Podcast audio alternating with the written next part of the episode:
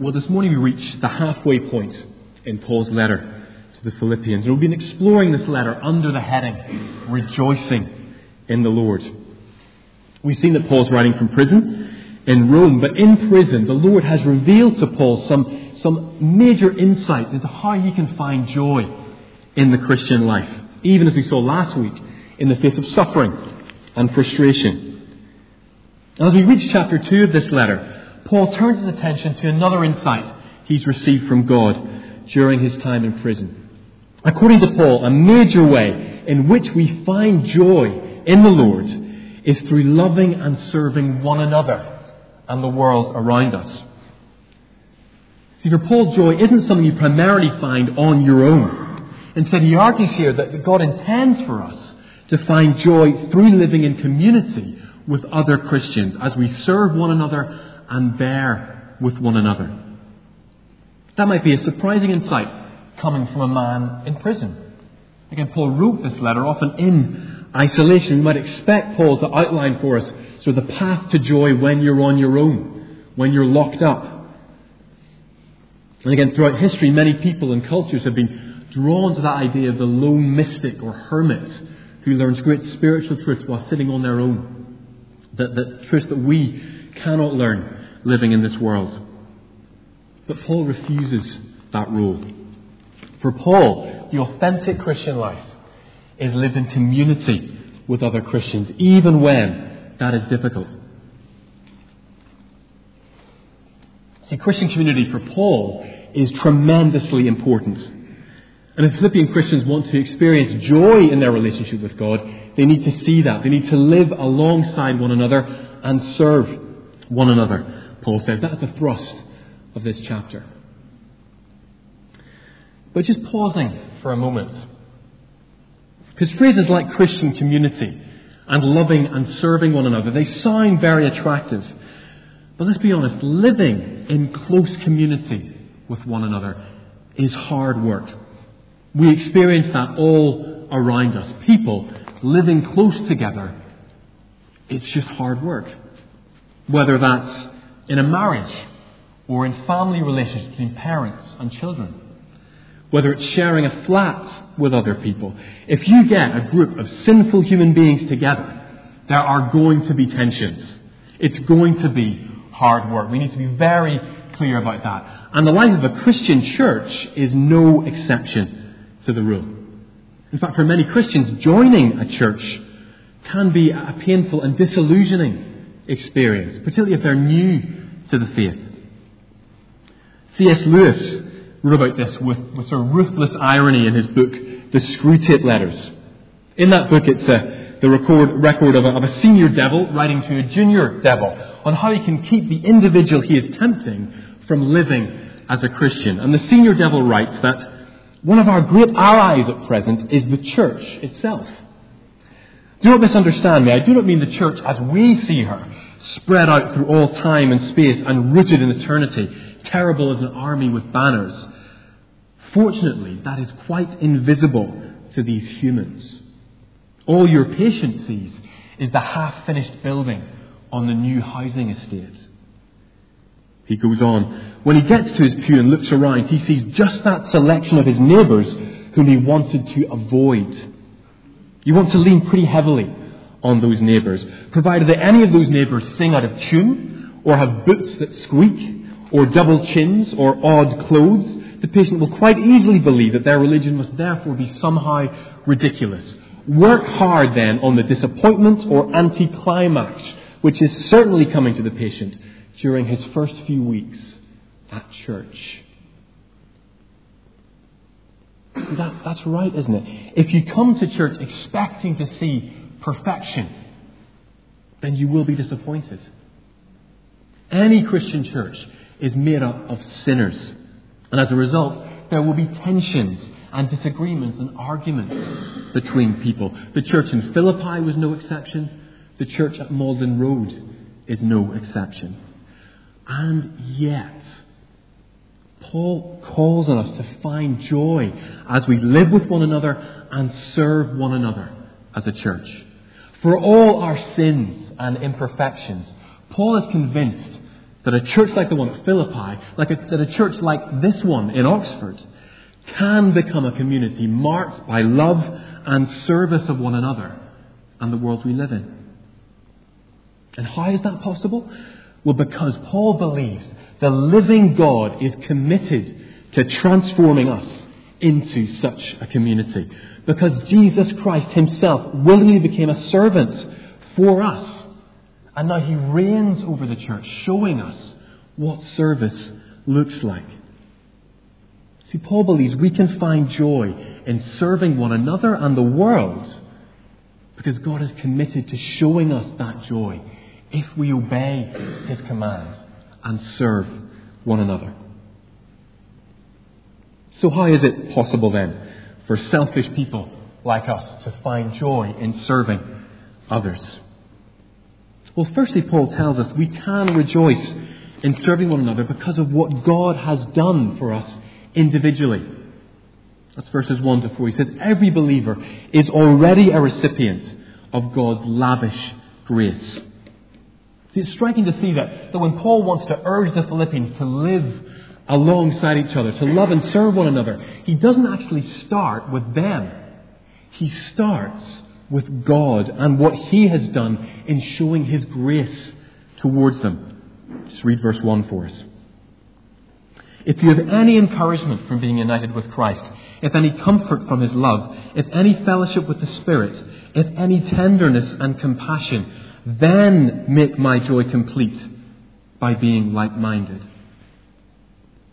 See, for Paul, Christian service and obedience, they're always in response to God's rich grace towards us.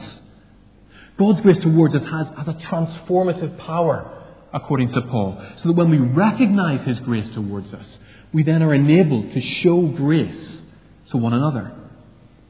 And the list Paul goes through in verse 1 here, it's a list that is true of every single Christian here this morning. See, when we read over verse 1, Paul isn't describing the experiences of an elite group of believers.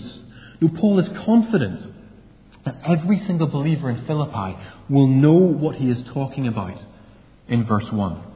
Every single one of them will have experienced this, this lavish grace towards them in their lives. So, what are the examples of God's grace we can learn from? Well, first of all, Paul says, we are united with Christ, and we can be encouraged by that as we serve one another. Again, so often we can think of Jesus as, as somewhere up there, sort of perfect, holy, just slightly unapproachable. And we're down here somewhere, sinful, bit of a failure. We just cannot bring ourselves to approach Jesus. But if that's how you think about Christ, Paul says, well, you're wrong. You are united with Christ if you're a believer. If you've trusted in Him, you are at one with Him. You are in Christ, Paul says. You're now one flesh with Him. He cares for you as He cares for His own body. Jesus associates with you completely. And no matter how frail or vulnerable you may feel, you actually are completely secure in Christ. And Paul presumes that is true of every believer in Philippi. See, if Jesus Christ is happy to associate himself with us, to be united with us, then how much more should we be willing to associate with one another and to be united with one another? Secondly, Paul says, we are loved by Christ. And as the hymn writer puts it, Christ's love is the love that will not let us go. Again, love, it's, it's such an overused word today. It can be hard to get sort of excited by it. But for Paul, Christ's love is a tangible comfort to every believer because all other experiences of love are so fragile by comparison. As a student, I remember thinking in one of my bleaker moments that any relationship I was in with a girlfriend was only two bad conversations away from ending. Um, I didn't play the field much, but I was quite bleak and depressive about it. Um, but yeah, to my experience, romantic love was just so fleeting, so fragile. And we see that all around us. Marriages break down. Again, friendships seem so fragile. Friends fall out, they lose touch. Recent cases like that of, of baby P shows that even the love a mother has for her child cannot always be depended upon. See, Paul's saying here, Christ's love is different. Christ's love for us is constant and unbreakable. Christ's love for us was demonstrated physically, tangibly on a cross outside the city of Jerusalem. And nothing that happens to us in our lives can change that fact. My knowledge of Christ's love for me isn't dependent on how my day has been or how my life feels like it's turning out. My knowledge of Christ's love for me is dependent on the cross. And that is a constant reminder that I am loved by Him. I remember that fact hitting me as a student during, during a particularly lonely time. I just thought, well, actually, I am loved and I always will be loved. Thank God for that. So if you're a Christian here this morning, Paul says you can take comfort from Christ's love. Everything else in your life may feel fragile, unstable, unreliable. Everything else may even fade away one day. But the love of Christ will not. And we can always take comfort from that, Paul says. And thirdly, Paul says God's grace towards us means that we have the Holy Spirit with us. We enjoy fellowship with the Spirit, Paul says. And it's worth restating again that Paul is describing God's grace towards every single believer here. Because when it comes to the Holy Spirit, it has become commonplace among many Christians to presume that, that some churches have the Holy Spirit while other churches don't.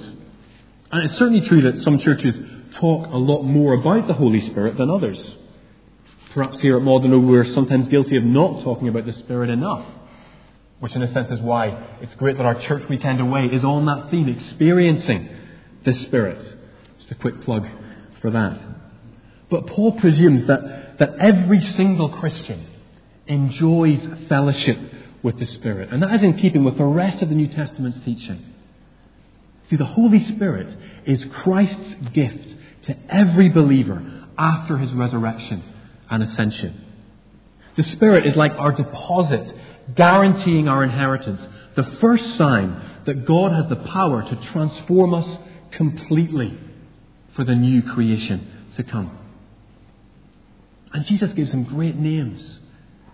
Jesus calls the Spirit our comforter, our helper, and He is already at work in us, changing us, often in slow and imperceptible ways, into people who are more like Christ. The Spirit is at work in us, Paul says. And again, if, if you're a Christian here this morning, I don't know how you describe the state of your heart. It's highly likely that you're very aware of your sin this morning, of, of past failures, maybe even this week, maybe even this morning. That you're not who you want to be in your relationship with God and with others in your life. But if that is the case, we need to listen to Paul here. If you're trusting in Christ, the Holy Spirit is at work in you. You might not be who you want to be yet. You might be a long way off from loving God with all your heart and mind and soul and strength, from loving your neighbour as yourself. But thanks to the work of His Spirit, you are not what you once were. The Spirit is changing you. Often other people can see those changes better than we can see them ourselves. So we should ask God to show us ways in which He's changing us. And then of confidence that the Spirit is working in us. He is at work in our lives. We have fellowship with Him. And we can take comfort from that as we serve one another, Paul says. And the final demonstration of God's grace to us in verse 1 is that God has shown us tenderness and compassion. And the words translated tenderness and compassion there always refer to God's character in the New Testament. And it is important for us to recognize that part of God's character.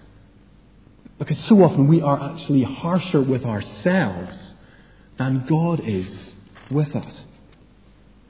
We place huge expectations on our shoulders. We grow impatient with our sin, with our lack of growth as believers. We presume that God must be deeply frustrated with us. But Paul says here, remember God's tenderness and compassion towards you. God knows you. He made you, and He knows all about your weakness. That will not come as a surprise to Him. He sees our hearts with perfect clarity, and yet He deals with us not as our sins deserve, but with tenderness and compassion.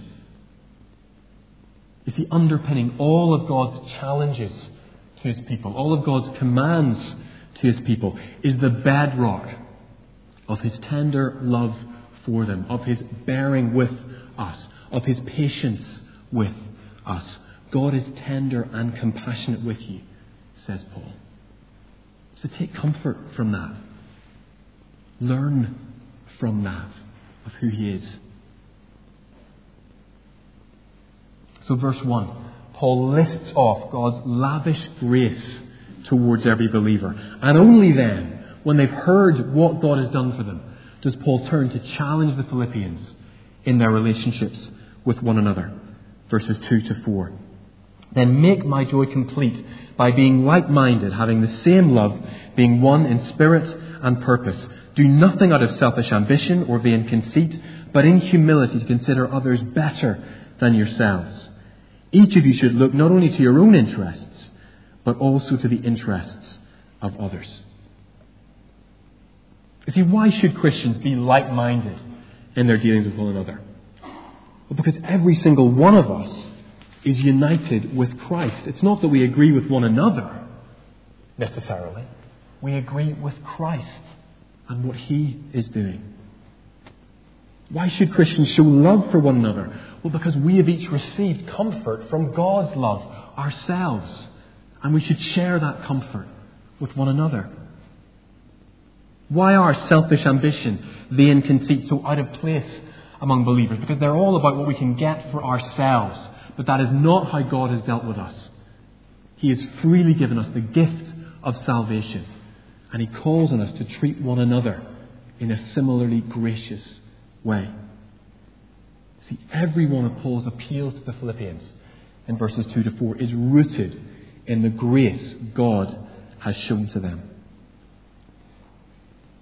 And again, we lose sight of that. We don't see God's grace as we should. I am just frequently blind to God's grace towards me so that I am thankless in my life. I don't trust Him as I should. I don't love other Christians as I should because I just think it's all about me. But again, there's even encouragement there in verse 1. Paul doesn't expect we will always fully understand the, the riches of being united with Christ, being loved by Him. He actually says, if you have any encouragement from being united with Him, if any comfort from His love. Paul knows our experiences of that will, will fluctuate, will go up and down as our hearts, our emotions, our circumstances change. But he knows that every single believer will experience something of God's comfort, something of what it means to be united with Christ. And he says, off the back of that, serve one another, be gracious to one another, recognize that God is gracious to you. So we're to serve one another because Christ has first served us. And Paul goes on to meditate on Christ's service in verses 5 to 11. And in those verses, Paul argues that we can serve one another with joy because Christ has gone ahead of us into glory. Verses 5 to 8. Your attitude should be the same as that of Christ Jesus, who being in very nature God, did not consider equality with God something to be grasped, but made himself nothing, taking the very nature of a servant, being made in human likeness, and being found in appearance as a man, he humbled himself and became obedient to death, even death on a cross. See, Paul is convinced the only way selfish people like us can learn to humble ourselves and serve one another is if we see Christ's humility and are changed by it. Again, Paul may be quoting an early Christian hymn in these verses. He may have penned these verses himself. But either way, his meditation on Christ's humility emphasizes again and again it was Christ's firm decision to serve us, to humble himself and obey his Father. See, Jesus is the active agent throughout these verses. It's Jesus who initiates his own sacrifice. He did not consider equality with God something to be held on to. Jesus chose to give it up. He made himself nothing, being made in human likeness. Jesus chose to become a man. He humbled himself, became obedient to death. Jesus chose to go to the cross. See, Christ chose the way of the cross for us, and as a result, God rewarded him with glory verses 9 to 11. See, Christ chose to serve instead of reign, and as a result, he now reigns over the whole universe.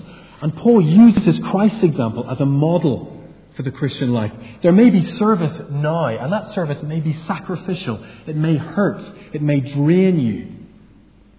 But actually, the, the, the reward waiting for you is glory, Paul says. We are following in Christ's footsteps when we serve one another, and Christ will reward us in glory. Because you see, when Jesus went to the cross, that wasn't his final destination. As he rose again, and he is now seated at the right hand of God. Jesus suffered on his way to glory and joy. And in doing so, he left us the pattern of the Christian life. There will be suffering here, but there will be glory and joy in the new creation. See, Paul points us to Jesus to encourage us here. He doesn't just teach a path of self denial. Paul is no masochist here. He says, yes, serve one another sacrificially, but know that when you do that, you will follow Christ into glory. Christ is our example. See, we need to pick up our crosses daily if we are following Christ. There is no such thing as the pain free Christian life.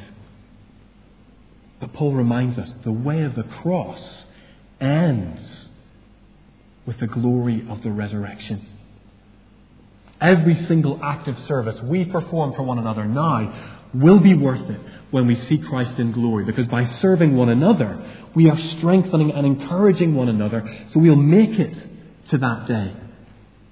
And we will understand then, when we see Jesus, just how fully He has used our acts of service to help others live for Christ, to strengthen weak knees, to strengthen calloused hands for the journey. We serve now because there is glory in the future for all of us who persevere with Christ.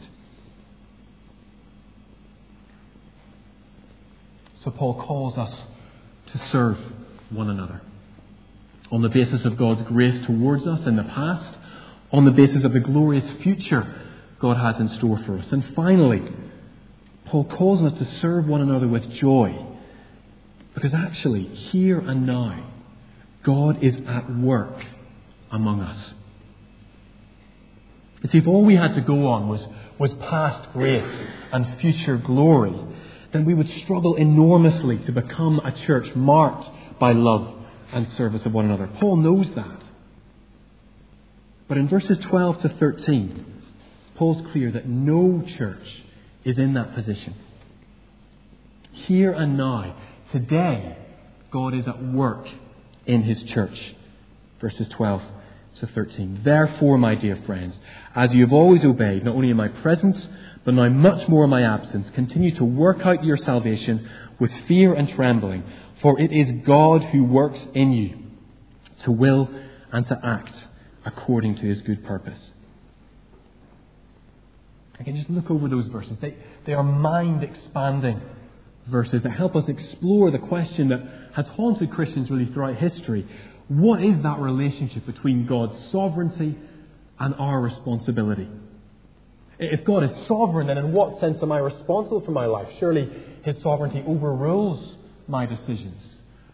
But then the Word of God keeps treating me as a responsible human being, as someone who can choose to obey God or disobey Him. So, so how do those two fit together in our experience? Well, in these verses, Paul treats that relationship less as a philosophical question and more as an encouragement to us as we depend on God and obey Him in our lives. Verse 12 continue to work out your salvation with fear and trembling. In some ways, that's sort of restating what he said earlier in chapter 1, verse 27, when he says, Conduct yourselves in a manner worthy of the gospel of Christ. See, Paul's saying, Christ has saved you when you couldn't save yourself. So worship him. Take him seriously. Seek to trust him and obey him. Your salvation is a gift of God, so honor God for that gift. In our life together, serve one another, work out your salvation, pray for one another, encourage one another. Because in doing so, we are demonstrating God's work in us. Work out your salvation with fear and trembling. Honor the God who has saved you in your own life and in your service of others. But then, just in case we were left with verse 12, just in case that, that fear and trembling would just give us the shakes and stop us getting up in the morning, thinking, I can't do this. Well, Paul follows it with verse 13. For it is God who works in you to will and to act according to his good purposes.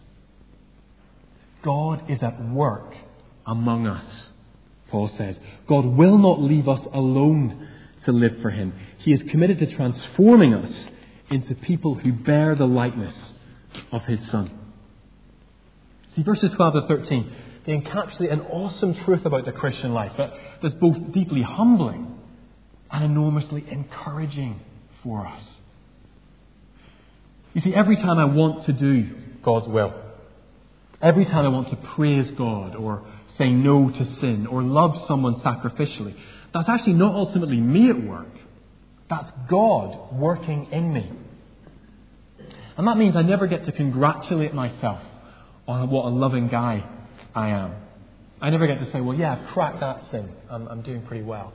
Instead, God gets the glory for every attitude of my heart that loves Him and obeys Him. God gets all the glory every time a church member at Magdalen Road sacrificially loves another.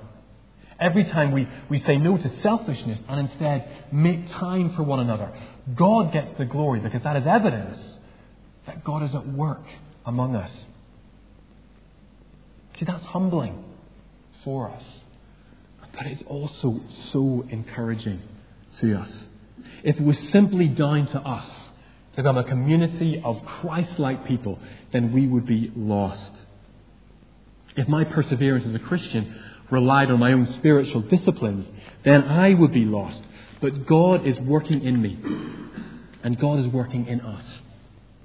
God never leaves us alone to live for Him. He actually works in us to help us and change us. So we do.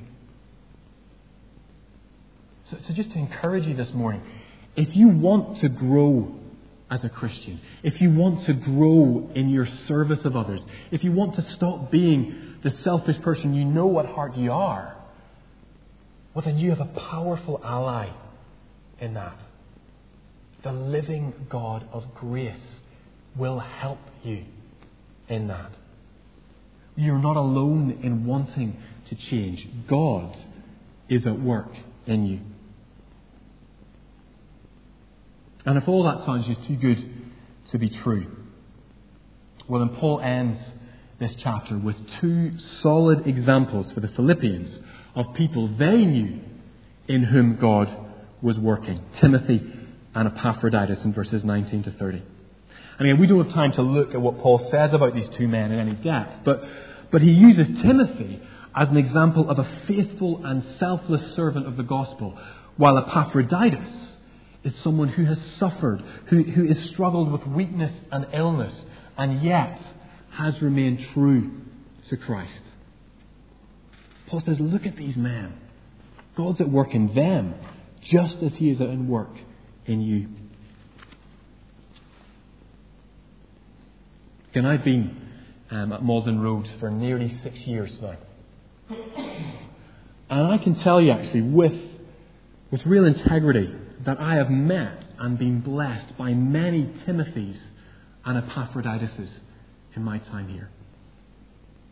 I have been blessed by Timothys, people who have been faithful to the gospel, who have prayed for me and for the church, who have shared Jesus with people in their lives, who have just been courageous in that. Timothys are an amazing encouragement to me.